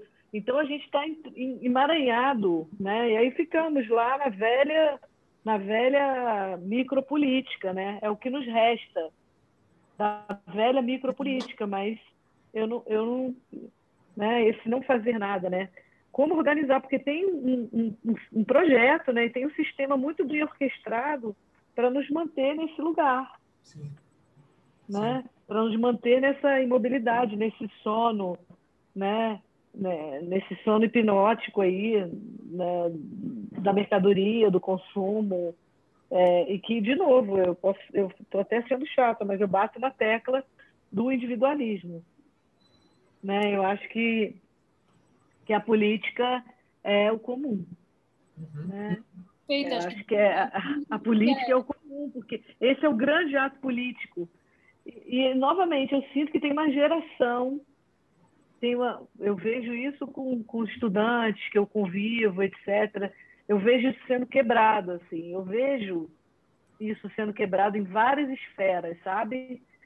É, enfim, e eu acho que nós fomos muito capturados, assim, mas eu sinto que tem, tem uma galera que não está mais com medo de abrir mão de um emprego seguro, que não está mais tão louca atrás de um emprego com salário fixo, que está se jogando mais no mundo. Que, então eu sinto que, que ao mesmo tempo, né, é, enfim, tem coisas acontecendo, tem movimentos acontecendo, mas é, isso me angustia muito, isso que você trouxe, sabe, Marcos? É, cara, até quando né, a gente vai esperar? Porque as instituições estão paradas, tem as, as coisas que esse desgoverno já fez, né? É, essa, todo esse descaso em relação à vacina, o que, que faz a gente ficar sentado dentro de casa, parado reclamando? Uhum. É, e acho que pensar, e até pensando um pouco na clínica ou na formação, acho que lembrei agora da tese 11 lá do Marx, né? Para além da interpretação do mundo, é, como transformá-lo, e aí pensar como, aí trazendo aqui mais para esse cercadinho, para esse rolê nosso aqui da gestalterapia, como que as nossas aulas, como que os nossos atendimentos estão fazendo ação disso que está nesses discursos aqui, em outros espaços que a gente circula, o quanto a gente tem pensado uma clínica de fato revolucionária que vai fazer uma. A gente falou né, da escuta no outro episódio, essa escuta, que não é só de ouvido, é de corpo inteiro e de corpo social, não só daquele corpo que está ali presentificado, presentificado, seja remotamente ou presencialmente na nossa frente. O quanto as nossas. A gente tem um compromisso na, como professor, como formadora, como formador, disso que vai ecoando aí, né, nessa, nessa galera nova que está vindo de gestalterapeutas e, e os alunos, estudantes das graduações, porque ao mesmo tempo que a gente vê, eu, eu vejo, percebo esse movimento, por exemplo, na minha filha que tem 21 anos, dessa outros conceitos, outra forma de consumir, outra forma de, de pensar, mas ao mesmo tempo são os jovens que também estão nessas festas das aglomerações, nas raves do fim de ano, né, é, me entuba, Dani, foda-se a vida. Então, também são movimentos que não que são não são lineares, né? A gente vai tendo avanços, retrocessos e avança uma casa e volta para a largada. Então, aí pensar como é que a gente pode transformar isso tudo, né? Uma tentativa, enfim, uma ação nos cursos, nas formações, nos, nos congressos, nos, nos espaços remotos, por enquanto, né? Mas depois espero que presencial, é, para que isso de fato vire uma outra possibilidade de fazer clínica, pensando aqui mais no, aí no nosso, no nosso rolezinho aqui. Então, assim, enquanto isso é desafiador, porque a gente está ainda com esse corpo colonizado, atravessado e exaurido, né? A gente também está aí moído na máquina. Esses dias eu vi uma frase assim: é, mulheres cansadas não mudam o mundo. Ah, Cara, meu, me deu uma atravessada, me deu uma atravessada, tipo, mulheres cansadas não mudam o mundo. Essa cultura do sono que você falou, né, Mônica? Tipo assim, se entupa de coisas, faça coisas, coisas, coisas, porque se você fizer coisas, coisas, coisas, você não faz nada, né? Nada, nada. E, e assim, essa cultura, né? A gente aí, eu tô ainda muito lutando com não fazer coisas, né? Lutando, porque isso exige luta. Tem um corpo habitual que, assim, eu estava fazendo uma contabilidade desde a escola, assim, que na, na minha época chamava né, o terceirão, né, o ensino médio. Desde essa época, né, desde o meu terceirão, eu tinha atividades nos três períodos. Eu já dava aula de balé nessa época, eu já trabalhava. Com 15 anos eu comecei a dar aula de balé. Então, eu dava aula de balé, eu tinha aula e eu tinha estágio. Eu tinha os três períodos do dia, a partir de 15 anos de idade, tomado, ou estudando, ou trabalhando, ou estagiando. E, e eu sempre tive ilusões de transformar o mundo, né? E aí fui me dar conta, assim, de há quanto tempo que eu tô cansada. Faz muito tempo que eu tô cansada. E o quanto isso é sedutor, né? Porque pega bem você contar que trabalha, que trabalha três períodos. É. Né? Ah, Vixe! Ó, ó, oh, tapinha dava aula uma, um dia por semana, 15 horas. Era cinco turmas, dois municípios né, na época do presencial, mas era, era legal chegar, ah, amanhã tô, tô podre, desculpa, não posso falar, trabalhei 15 horas, né? Tem um status aí. Então, quanto. E eu pensei isso na gente hoje. Eu pensei, meu Deus, a gente se reuniu 30 de dezembro. E aí hoje, né, eu falei, sexta-feira, a gente está moído, o que, que a gente vai fazer? Aí a gente tem uma sedução. Aí eu falei, não, mas não é trabalho. A gente vai se reunir, colegas, para bater um papo. É um rolê, é um rolezinho. É, mas o quanto a gente se ilude e se auto-seduz, né? E não é uma voz própria, já é a voz do, do mercado, do capital, soprando ali, você acha que está sendo transgressora, fodona. Ah, não, é rolê com os amigos. Não é isso aqui que a gente está fazendo, é trabalho trabalho disfarçado e a gente por, vai se Tá, é, por melhor que a gente se sinta aqui nessa interação, é trabalho. Né? Eu não estou contando para vocês da, da plantinha, vocês não estão contando para mim do que, que você fez de, de, de, de receita vegana na hora do almoço. A gente está é. intelectualizando o rolê, a gente está é, teorizando. Fala, ah, mas eu adoro a clínica, então tudo bem atender a pessoa. Eu atendi a 31 de dezembro, falo, mas tudo bem, a pessoa está precisando, é pandemia. Aí a gente vai contando umas histórias para a gente. Justificando, né? Tanto da sereia, né? A gente mesmo, não, mas tudo bem, só mais uma pessoa, só mais um atendimento. E aí você vai usando o dinheiro, você vai usando a, a ética, você vai usando o compromisso da, do ofício, é, mas é agradável, eu gosto das pessoas, tudo bem a gente sexta-feira à noite ir até, sei lá, 9 horas da noite, ou dia 30. Então, o quanto a gente vai. Claro que tem um corpo que não tem nem essa possibilidade, porque o trabalho morre de fome e aí vai estar sujeito a todo tipo né, de violência e de exploração, mas está todo mundo cooptado. Então, acho que a, a, não, a revolução vai ter que passar pelo repensar, pelo, pela desconstrução do modelo de produção capitalista e dessa forma que a gente tem de lidar com o trabalho, de achar que toda a nossa relação com o mundo é trabalho. O que, que você faz? A gente vai falar de relações com o trabalho, não de outras coisas, né? Toco guitarra, faço cuscuz com os meus filhos, enfim, cuido das, né, das minhas plantinhas ali. Eu fiz um. Posso contar depois no outro momento como se faz um tender vegano para a próxima vez. Mas então, assim, aí é pensar né, o quanto é perverso e exitoso o modo de produção capitalista. Eu fiquei pensando aqui, lá vou eu para as teorizações, né? Por favor, é, precisamos. Que, que, que isso tem muito a ver né, com, com esse. Talvez seja esse o pulo do gato, como a gente diz aqui, de como a gente não sai dessa coisa psicologista individualista, nem de uma coisa à sociedade, né? É, é justamente como essas duas coisas se encontram em corpos exauridos, né? em corpos esgotados. Né? Porque é exatamente isso. A principal estratégia, né? e isso ah, ah, assim, está em Reich, mas tanto Goodman quanto Fritz retomam assim, de maneira, eu acho que até desenvolvem isso de uma maneira muito mais interessante. A melhor estratégia de dominação política é a dominação da sexualidade, é a dominação do corpo, é, é a dominação pela via, né? Assim, então é bem isso que eu, eu, me lembrei disso em função até do que a Cintia falou. É, pessoas tão envolvidas consigo mesmas, cansadas, esgotadas do cotidiano, do dia a dia, são completamente incapazes de, de, de derrubar o governo, né? de mudar o mundo. Né? É, se a gente tem que estar o tempo inteiro tão ocupado né, com as nossas próprias fantasias e, e, questões, mas também tendo que lidar com os próprios atos objetivos e concretos do mundo, de ter que trabalhar 15 horas, de ter que fazer não sei o quê, não dá. Que horas que a gente vai fazer a revolução? Né? Não tem tempo e não tem energia, não tem ATP, né? adenosina trifosfato, que a gente aprendia lá em biologia. Não tem ATP para fazer a revolução.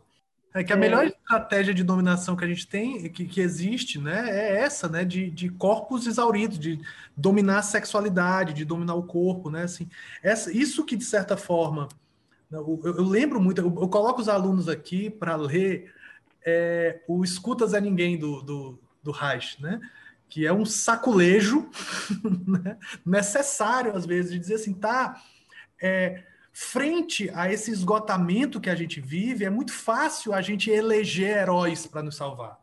Claro, a gente não tem energia. O que lute, né? O herói que lute. O herói que lute, porque a gente não tem condição de fazer nada pela gente mesmo. Né? Então, é, e isso. o herói isso... só se fode. Ele é. fica sozinho, não fica com a mocinha, leva porrada, ele só se fode. Mas é, é isso, assim, é muito, é muito complicado, é muito perverso essa lógica, e, e, é um, e funciona.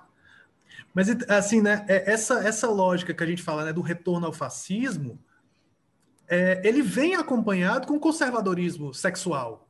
Né? Só a gente lembrar aí toda a condenação ah, né, de, da, assim, a, eu, eu, lembro muito ali, né, pré-pandemia, a coisa lá do, como era? Do, do, ai, gente, deu um branco agora lá do, do da chuva, chuva... Golden Shower. Golden Shower. Né? Golden Shower. É, então, há todo um retorno a esse discurso que, no fundo, no fundo, no fundo, tem a ver justamente com isso, com corpos dominados, com sexualidade dominada. Então, o fascismo anda. Isso, isso a gente. Né, talvez é um dos pontos que eu acho mais geniais do Reich. Né? O fascismo anda de mãos dadas com o conservadorismo sexual. É. Tradição, família e propriedade. É o que a gente viu na votação, né? Na votação do golpe, né? Enfim, é toda essa, essa, é. essa ideia da família como a redenção. Minha mãe, minha, minha esposa, minha é, Deus, né? Damares ainda está aí, né? É. é. Não, o slogan do é. cara, né? Família acima de tudo, Deus acima de todos. De todos. Uhum. Então, assim, e, e, isso foi um, um, um, um elemento muito forte, né? Não, o cara é um cara que preserva a família, o cara é um cara que, que é temente a Deus, ele é uma pessoa boa, né? O, aspas da tradicional família brasileira. É, uhum. tipo, que eu, eu quero eu, distância.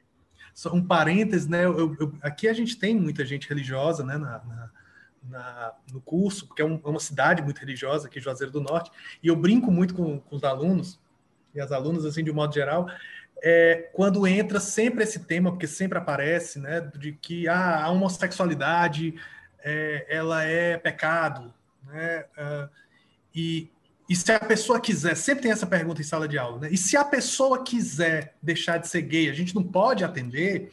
Né? E aí eu brinco muito com os alunos com isso, dizendo assim, gente, olha, eu nunca vi na Bíblia uma cartela de ponto. Assim, de o que é que é pecado maior, o que é que é pecado pior. Pecado é pecado. Né? De, de comer carne de porco, a, a, falar o nome de Deus em vão é pecado, e eu nunca vi assim uma cartela, olha, se você fizer 10 pecados, vai para o inferno. Não tem isso. Pecado é pecado. Mas de todos os pecados, que se tem uma coisa que tem na Bíblia é pecado, né? De todos os pecados que tem na Bíblia, o único que querem curar é esse. Eu nunca vi ninguém querer curar quem não honra pai e mãe, nunca vi ninguém querer curar é, gula, é, sei lá, desejar a mulher do próximo, nada disso. O único pecado da Bíblia curável, segundo a, a lógica conservadora, é esse. Aí o que eu sempre digo é isso, porque não tem a ver com ser pecado ou não tem a ver com tentar criar estratégia de dominar o corpo do outro, uhum. de, de, impedir a sexualidade. É, aí, aí a gente vai, aí é o binarismo, é o patriarcado. Isso. E aí dá para né, dá a gente fazer vários, vários links, né?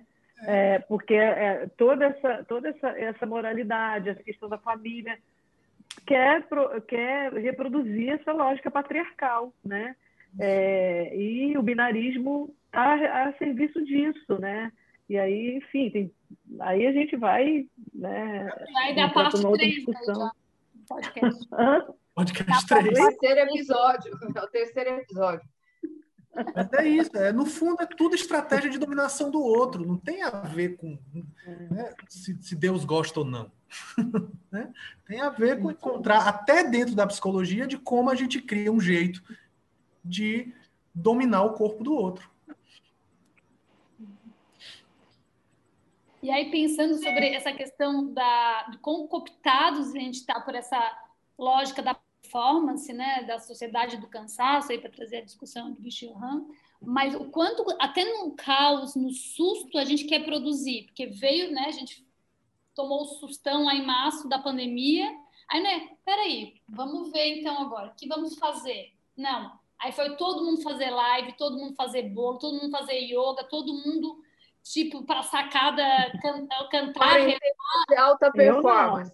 Eu não. Eu Quarentena não. de alta Mas, performance. assim, é, todo o movimento foi, foi um movimento histérico coletivo, de susto, enfim, que a gente também pode é, olhar por outra ótica, mas nunca é, peraí, a gente nunca viveu isso antes, vamos parar, analisar, pensar, as- não, é tudo já, então uma coisa de é, capitalizar a, a desgraça, o desespero, vamos produzir, vamos postar, e claro que a gente pode compreender, né, por um, por um viés mais psicológico, mais antropológico, mais sociológico, mas o quanto a ideia de que a gente tem que produzir vai até o fim, assim, aquela lógica dos violinistas, dos músicos do Titanic que vão até o fim lá tocando no filme. Então, você é pensar o, o que, que vai nos fazer parar de trabalhar.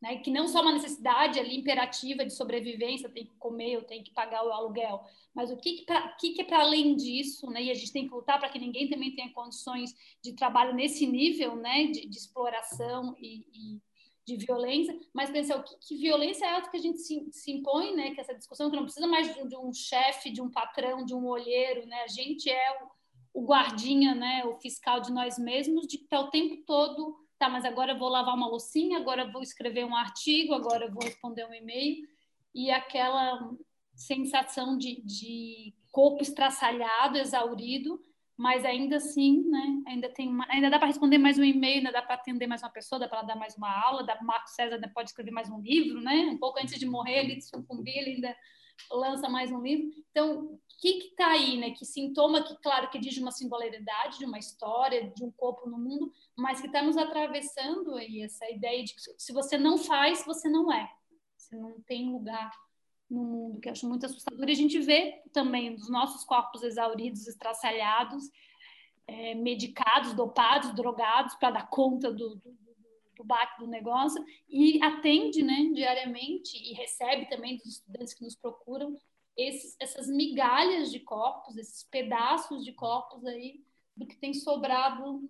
É, e não estou nem falando de uma questão de um corpo ainda mais explorado que se não trabalhar não come amanhã, né? E, e a gente agora também voltou, né, para uma, uma linha de pobreza muito séria e preocupante nesse país. Então, o quanto essas questões ainda vão se aprofundar e se violentar, né? O quanto ainda vão ser mais é, violentas e sérias nos próximos anos. Ufa! Vou precisar de uma bebida. Eu não bebi antes, vou beber depois dessa vez. Eu também. É? Eu tô nessa. Da vida seco, não dou conta da vida seco, não. Uau! Muita coisa, muita discussão. E eu fico aqui admirando, né? É, eu, eu queria falar, fazer um, uma pontuaçãozinha é, sobre. Eu, eu penso muito essa questão do trabalho, enfim, tem várias coisas que eu já escrevi sobre isso, né, Marcelo? Não sei se você conhece. E, tem, e me veio aqui a lembrança do Etienne de Laboeti, que o Marx, quando falou da estratégia mais eficaz, é transformar um, os dominados em agentes da sua própria dominação. Né? E uma coisas que eu, que eu pensei sobre isso é a questão da retroflexão mesmo, né? É, que é um movimento retroflexivo. Todo esse movimento do individualismo. E ele, e, e, ele, ele fez, né, em 1700 e alguma coisa, o discurso da servidão voluntária. E eu, eu falo sempre isso, né? Eu gosto de, de brincar, de juntar o discurso da servidão voluntária com o elogio da preguiça, que foram dois, são dois textos clássicos, né, dessa época, da mesma época. É, e é isso, esse movimento retroflexivo e, e que está a serviço de quê? Né? Eu, eu, eu falo isso nas aulas, né? É, é, a maneira que a gente tem de ser visto hoje, né? É, a maneira que a gente tem de, de reconhecimento, qual é a forma de obter reconhecimento na sociedade atual? É, qual a forma de ter o olhar do outro e o reconhecimento? Pelo trabalho. Uhum. Isso não é por acaso, né? Isso não é por acaso, isso é, é a máquina que constrói isso. E esse corpo-máquina fica trabalhando para ser visto, para ser admirado, porque para a gente trabalhar. trabalhando né, também um movimento egotista depois da publicização, né, do que é feito, porque não basta só fazer, né? Você Tem que mostrar. contar. Aí tá aí o Instagram, as redes sociais, né? Tá aí tudo, enfim, a pleno vapor, né? E como Por que a gente continua modelo da, da neurose, né? Porque o, mode- o modo de funcionamento dentro dos ajustamentos neuróticos e o modo de produção capitalista foram feitos um para o outro, né? É o saco sem fundo que não para de desejar e se entregar ali, trabalhar, trabalhar, trabalhar, nem sabe mais por quê, né? Porque nem sabe de fato o que deseja. Então, não, é, tá Sim. feito aí o império, né? E é isso que a gente vê nos consultórios e nos espaços que a gente atua. E dos nossos corpinhos, né? Sexta-feira, nove da noite aqui, sem bebida, sem comida, só no, na labuta. Ah, eu comi uma pizza. Muito bem, Mas senhora. era uma pizza vegana, Marcelo? Não é uma pizza vegana, eu acho. Não é, não é. Quem você estava celebrando? Quem você estava desonrando na sua vida? Aí vai mais uma hora. Marcele, Marcele, a gente não vai mais te convidar para o rolê. É, Deixa ele comer a pizza. O Marcos já sabe do meu sintoma, porque a gente, quando vai almoçar juntos, ele pede a Coca-Cola dele, bem resolvido. Eu não peço a minha, mas aí eu peço um pouquinho da dele. tá vendo? Ai, agora, agora me apazigou. Agora me Não, você apazigou. pode igual, gente. É, tudo, tudo é processo, tudo é processo. Atentos, fortes e caminhantes, né? Ainda tem muito pela frente. Fala, Wilson. Deixa, Mônica, Mônica Levanta a mão, Will, levanta a mão. Que sacode. Ai, meu Deus. Ai, ai, ai. E como tudo é processo, como diz Marcelo Merim, esse processo de falar de 2020 vai longe, dá nível de STF. Cada Processo episódio é, é um, é um teminha, assim, né? Acho que a gente precisaria de muitos. E com esse grupo também maravilhoso, a gente lança e eles só vão. Eu acho A ótimo gente- ficar contemplando. A gente se olhou e ficou, Aprendendo. "Ué, é isso mesmo, né? É esse povo mesmo que vai para esses episódios? Vamos nessa. É. Vamos lá, né? A gente É bom. sabia que ia ser assim. É, E é por isso que a gente ficou aí de camarote assistindo, porque de fato é muito bom, verdade, assim, saber que a gente tem vocês.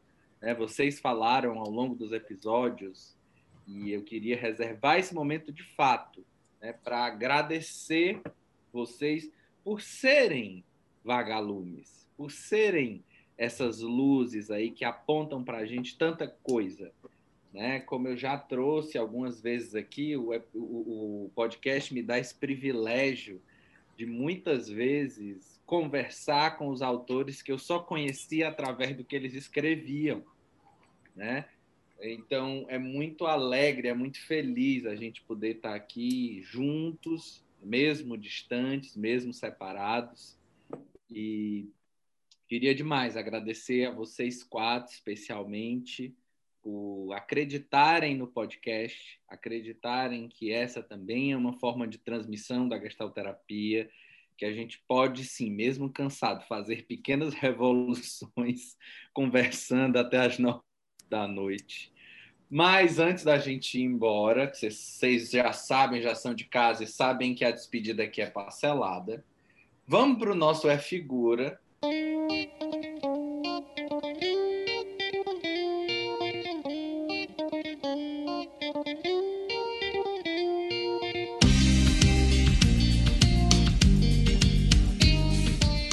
Só que o É Figura desses episódios, ele vai ser um pouco diferente, né? Durante o ano de 2020, a gente sempre pediu uma indicação de livro, de filme, de alguma coisa, e cada vez mais a lista só aumenta. O carrinho da Amazon já não dá mais conta da quantidade de livros quase físicos que ele precisa carregar para as nossas casas. Então, a gente resolveu fazer dessa vez um pouquinho diferente. Em vez da gente dizer a que conceito que a gente vai encontrar em tal livro, em tal filme, o que, que a gente vai ver, quem não pode ou o que não pode ser esquecido em 2020? Ah, eu quero começar. Até porque eu não sei se eu vou ter conexão muito tempo. Né? Então, porque você tinha dado esse spoiler para gente na vez passada, e eu estava fiquei com isso na minha cabeça, né? Na hora vieram várias coisas. Então, eu vou falar várias coisas. A gente não pode esquecer dessa pergunta: quem matou Marielle Franco? Quem mandou matar Marielle Franco? Eu acho que essa pergunta não pode ser esquecida, né? E a gente precisa repetir essa pergunta, né? Porque, enfim, é, é uma questão aí muito Sim. complexa, como todas que a gente vem discutindo, né? A questão toda da milícia, enfim, quem mandou matar Marielle Franco? É, a outra que eu fiquei pensando, que me veio assim, primeiro, quando você falou aquele dia, eu, é, a, que não pode, que que eu não posso esquecer? A gente não pode esquecer do amarelo do Emicida, que para mim foi puta que pariu. Né? Acho que isso não pode ser esquecido, isso, isso tem que ser visto, revisto, desde, desde o clipe, né? desde que ele soltou, antes e agora o, esse documentário, não sei se vocês já viram, é um, um estouro, um negócio né, incrível. E ele é um cara que eu gosto demais. É, a outra coisa que a gente não pode esquecer é a derrota de Donald Trump. É, esse cara foi derrotado e, enfim, e ele está e ele tá aí, né, dando os suspiros finais, esperneando, mas eu acho que vem mais mais coisa boa aí para a gente ver, espero, né, a resposta que que está para vir aí.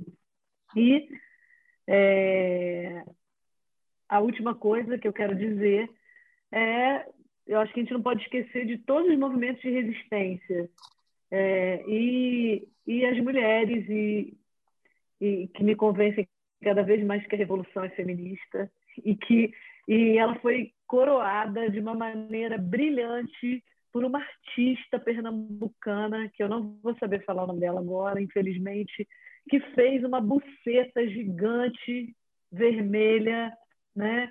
e, e, numa zona rural, numa terra que estava, é, enfim, é, já expropriada, né? E ela fez é, uma vulva, se eu não me engano, chama vulva. Diva. Diva. Diva. Diva.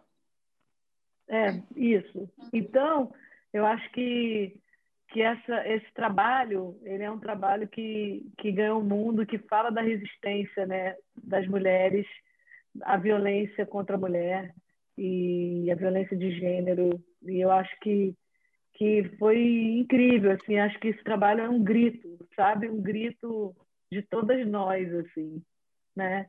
Dessa possibilidade. Então, joguei aí várias coisas é, que são figura e que não podem ser esquecidas. Tem outras, mas vou, vou ser tão gulosa, só um pouquinho. Quem segue o fio? Duas coisas. É, o que eu não posso esquecer é que é processo. Eu não posso esquecer disso. Então, eu acho que 2020 me me escancarou assim a necessidade de acreditar no transitório, né? de que tem horas que eu quero ficar em posição fetal e tá tudo bem, e tem horas que eu vou lidar com as minhas grandiosidades. Né? No episódio passado, a pergunta para mim foi quem eu fui em 2020, eu disse que eu fui alguém que não desistiu, né? Então, o que eu não posso esquecer é isso, é que é, trânsito, processo, que é um dia de cada vez e que tem dias que eu abro uma Coca-Cola. E o que eu não quero esquecer de 2020 foi uma cena que eu vivi com a Isadora, minha filha do meio. E ela estava tentando virar vegetariana esse ano, durante a pandemia, ela tentou parar de comer carne. E ela ficou assim, ela não conseguiu entrar direto na proposta vegana e ela ficou uns 10 dias no ovo, né? Comendo ovo, comendo ovo, comendo ovo, comendo ovo. E aí um dia ela perguntei para ela o que, é que você quer, ela disse ovo.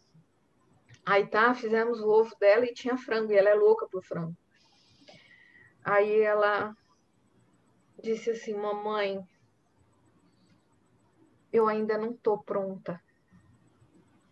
Aí eu disse, beleza, cara. Então, assim, ó, se você precisa da minha bênção, eu te abençoo aí no frango, porque eu vou comer esse frango aí, e se você quiser comer, eu te abençoo.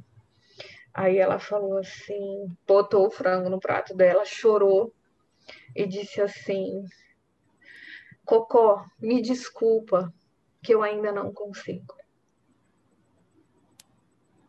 Isso atravessou a minha carne, assim. Né? Eu achei ela muito corajosa e verdadeira, honesta. E eu senti um orgulho danado dessa moleca. Então, ela também me ajudou no que eu não posso esquecer, de que é um processo, de que é um dia de cada vez, de que vai ter horas que a gente vai achar que desistir é o melhor caminho, e vai ter horas que a gente vai acreditar na revolução, mesmo cansada. Ai, haja coração. E aí? o que dizer depois desses dois depoimentos, né? Mas é, eu vou falar só, enfim, só reforçando. Fiquei pensando aqui o que, é que poderia ser dito. Eu, eu, eu, enfim, eu assino embaixo em absolutamente tudo que foi dito, né? É, acho que são pontos fundamentais. Fiquei pensando aqui que eu acho que, assim, 2020 a gente não pode esquecer esses pontos, não pode esquecer, né? Assim, eu, eu tenho batido muito nessa tecla, né? Da gente levar a sério de verdade, né? Dentro da Gestalt o conceito de campo, né? O que o que significa isso de uma forma não não como eu brinquei, né? Pasteurizada. Campo é olhar para a política, campo é olhar para a economia, para a luta de classe, para a nossa realidade na saúde pública, para a nossa realidade do nosso cotidiano, olhar para a nossa relação com o mundo, para a nossa relação com o lixo, a nossa relação com a nossa família. Enfim, isso é, é levar a sério esse conceito, né? E levar a sério esse conceito dentro do que a gente faz, né? Do que a gente está propondo. É, uma coisa que me atravessou muito forte, né? É, e aí eu lembrei disso quando a Cíntia estava falando, né, é, que eu não quero esquecer desse ano de, de 2020 é que é possível viver de uma forma diferente. Eu acho que assim isso foi, isso foi uma coisa que me chocou esse ano, sabe assim. É, frente a uma situação emergencial, é possível reconfigurar completamente a maneira como tu te relaciona com, com o trabalho, a maneira como tu te relaciona com a família, né? É, essa coisa, né, assim, de Cíntia falando aí de estar tá o dia inteiro, por exemplo, com os meninos, né, com a Alice, com o Gabriel, de diminuir o ritmo de trabalho, de, de mudar a configuração da relação com as coisas, é, de não precisar de uma série de consumos que, que eram tão assim, eram tão naturais, né? E que não foi, tá aí, eu não precisei, sabe assim, é, no, no, no, livro do no Cruel Pedagogia do Vírus, do Boaventura Santos Santos, ele diz né, assim, que em pouco tempo a gente vai estar tá ansiando voltar àquela lógica de consumo e de funcionamento que nos adoeceu e que fez a gente chegar até aqui. Isso é muito louco, a gente não pode esquecer. Né? É, a gente pode viver de uma forma diferente. Talvez a coisa mais, assim, um, um dos mitos né, mais, mais perversos, né, já que pegando o gancho do que a gente estava falando até aqui, que se tem é isso, assim, é, é esse discurso constante que nada pode ser feito, de que uma outra forma de vida não é possível, de que novas configurações de relações não são viáveis. E são. Eu acho que a gente não pode esquecer de 2020 que é possível novas formas de vida, novas formas de relação. E que a gente não pode esquecer isso para que a gente não chegue em 2022 e tem acabado a pandemia e a gente olhe e a gente esteja exatamente com a, a gente recomece de onde a gente parou em 2019, né? É, entende assim que vire só um, um, um, buraquinho, né? Ó, 2019 parou, deu um tempinho, pronto. 2022 a gente volta para a mesma lógica ou até pior. Né? É, enfim, eu acho que é, para mim é o principal que a gente não pode esquecer é isso, é que é possível, é possível outra forma.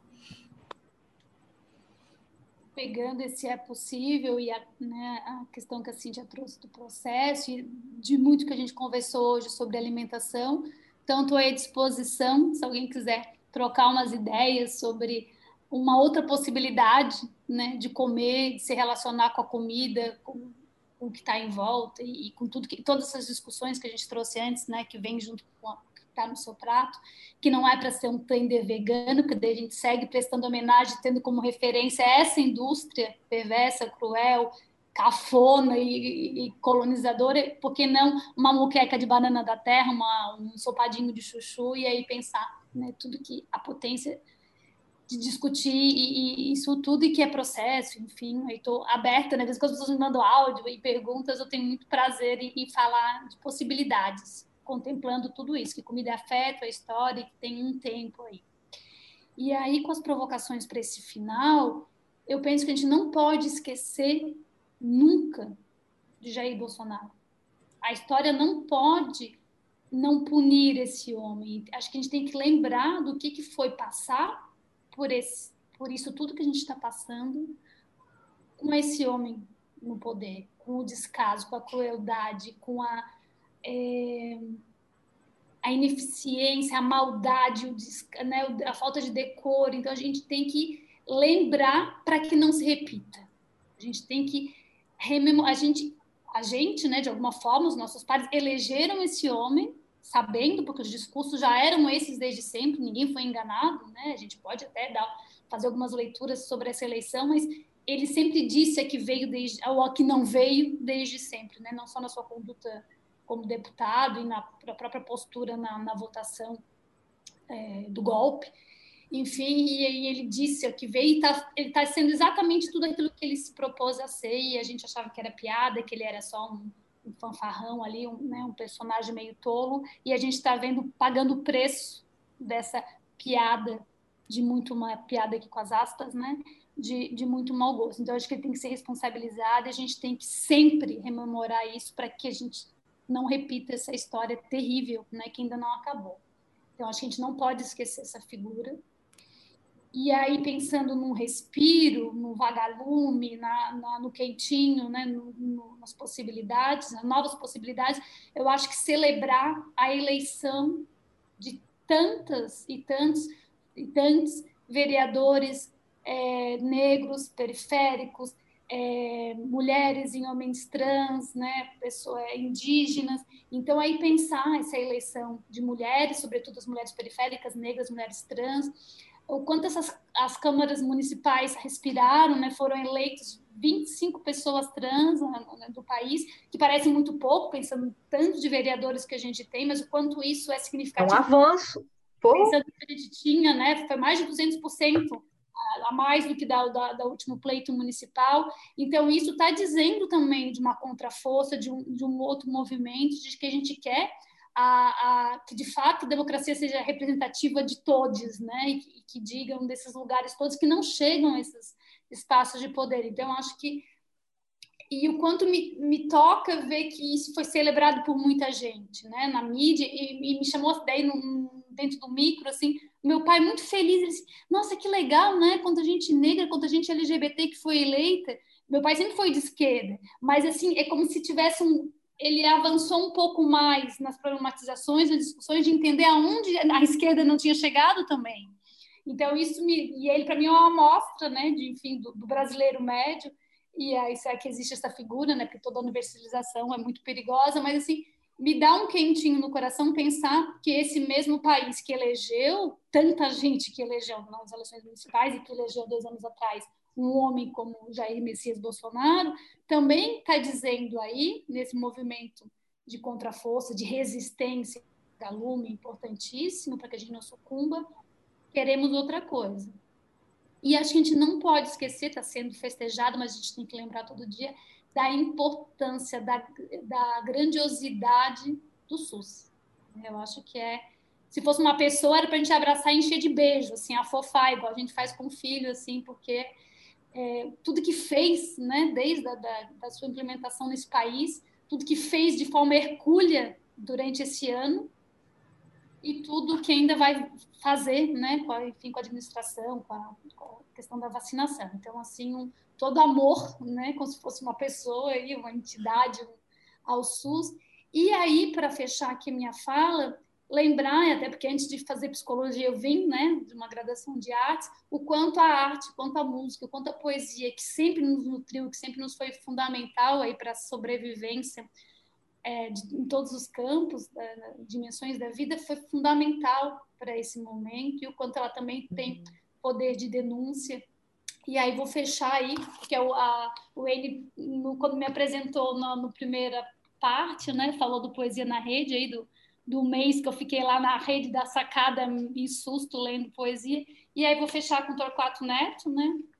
Para trazer aí o Piauí para essa discussão. Com um poema que li muitas vezes ao longo desse ano, que acho sempre necessário e importante. Poema do aviso final. É preciso que haja alguma coisa alimentando meu povo. Uma vontade, uma certeza, uma qualquer esperança é preciso que alguma coisa atraia a vida ou tudo será posto de lado e na procura da vida a morte virá na frente e abrirá caminhos. É preciso que haja algum respeito, ao menos um esboço, ou a dignidade humana se afirmará a machadada.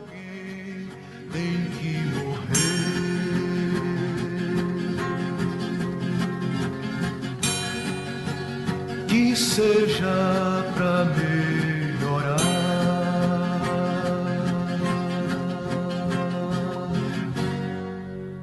vida para viver, tanta vida se acabar. Com tanto para se fazer, com tanto para se salvar. Você que não me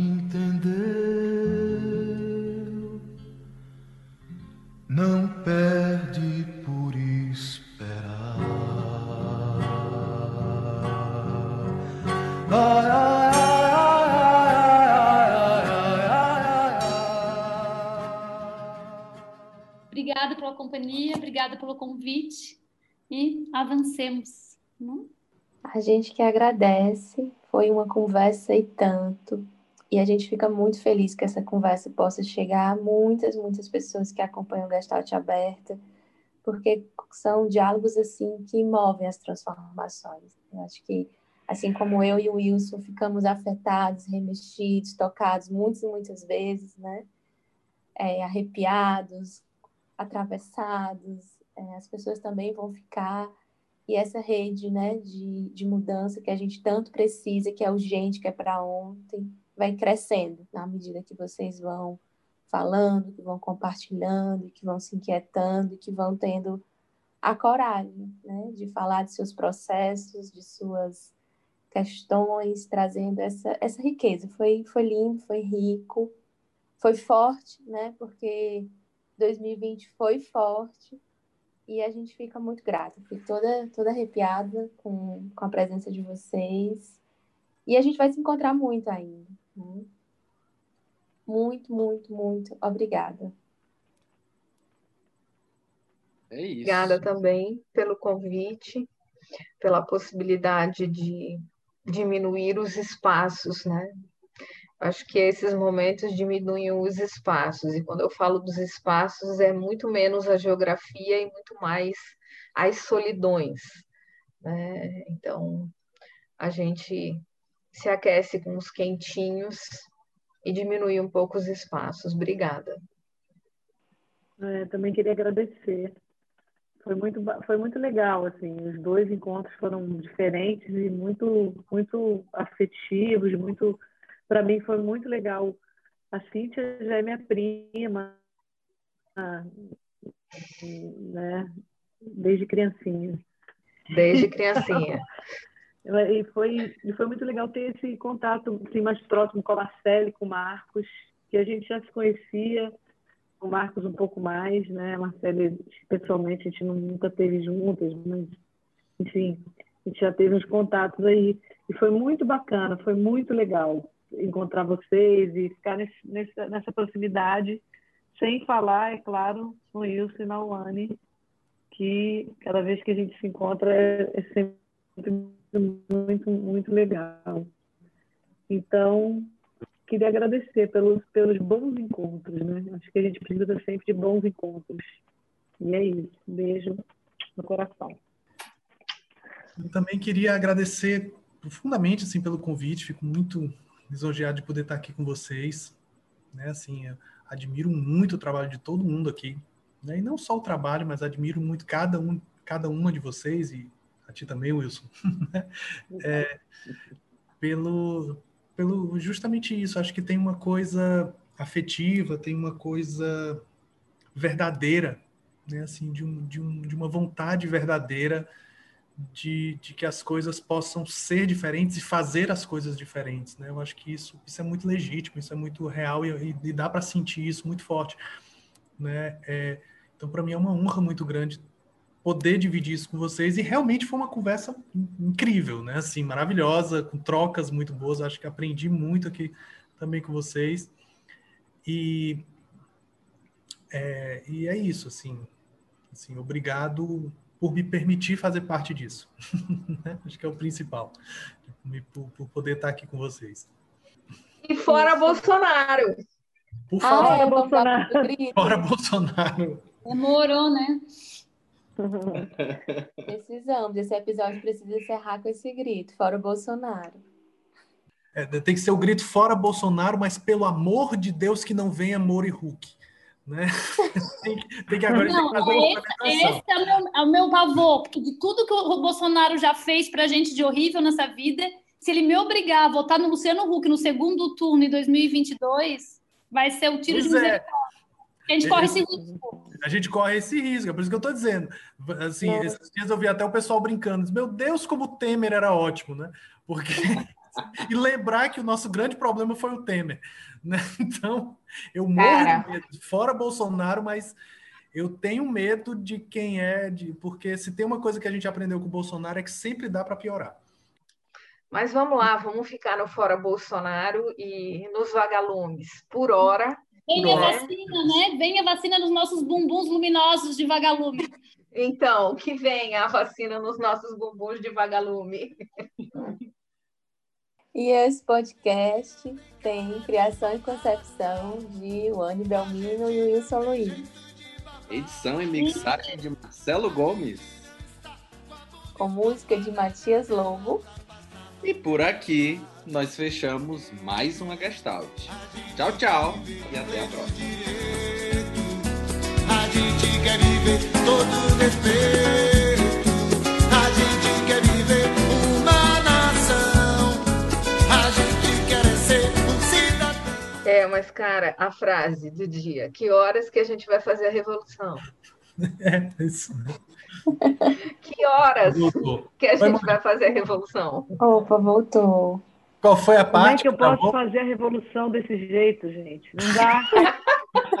com essa internet, como é que vai fazer como uma é que faz a revolução com essa conexão? Assim não dá para levantar a hashtag. A gente quer viver uma nação. É.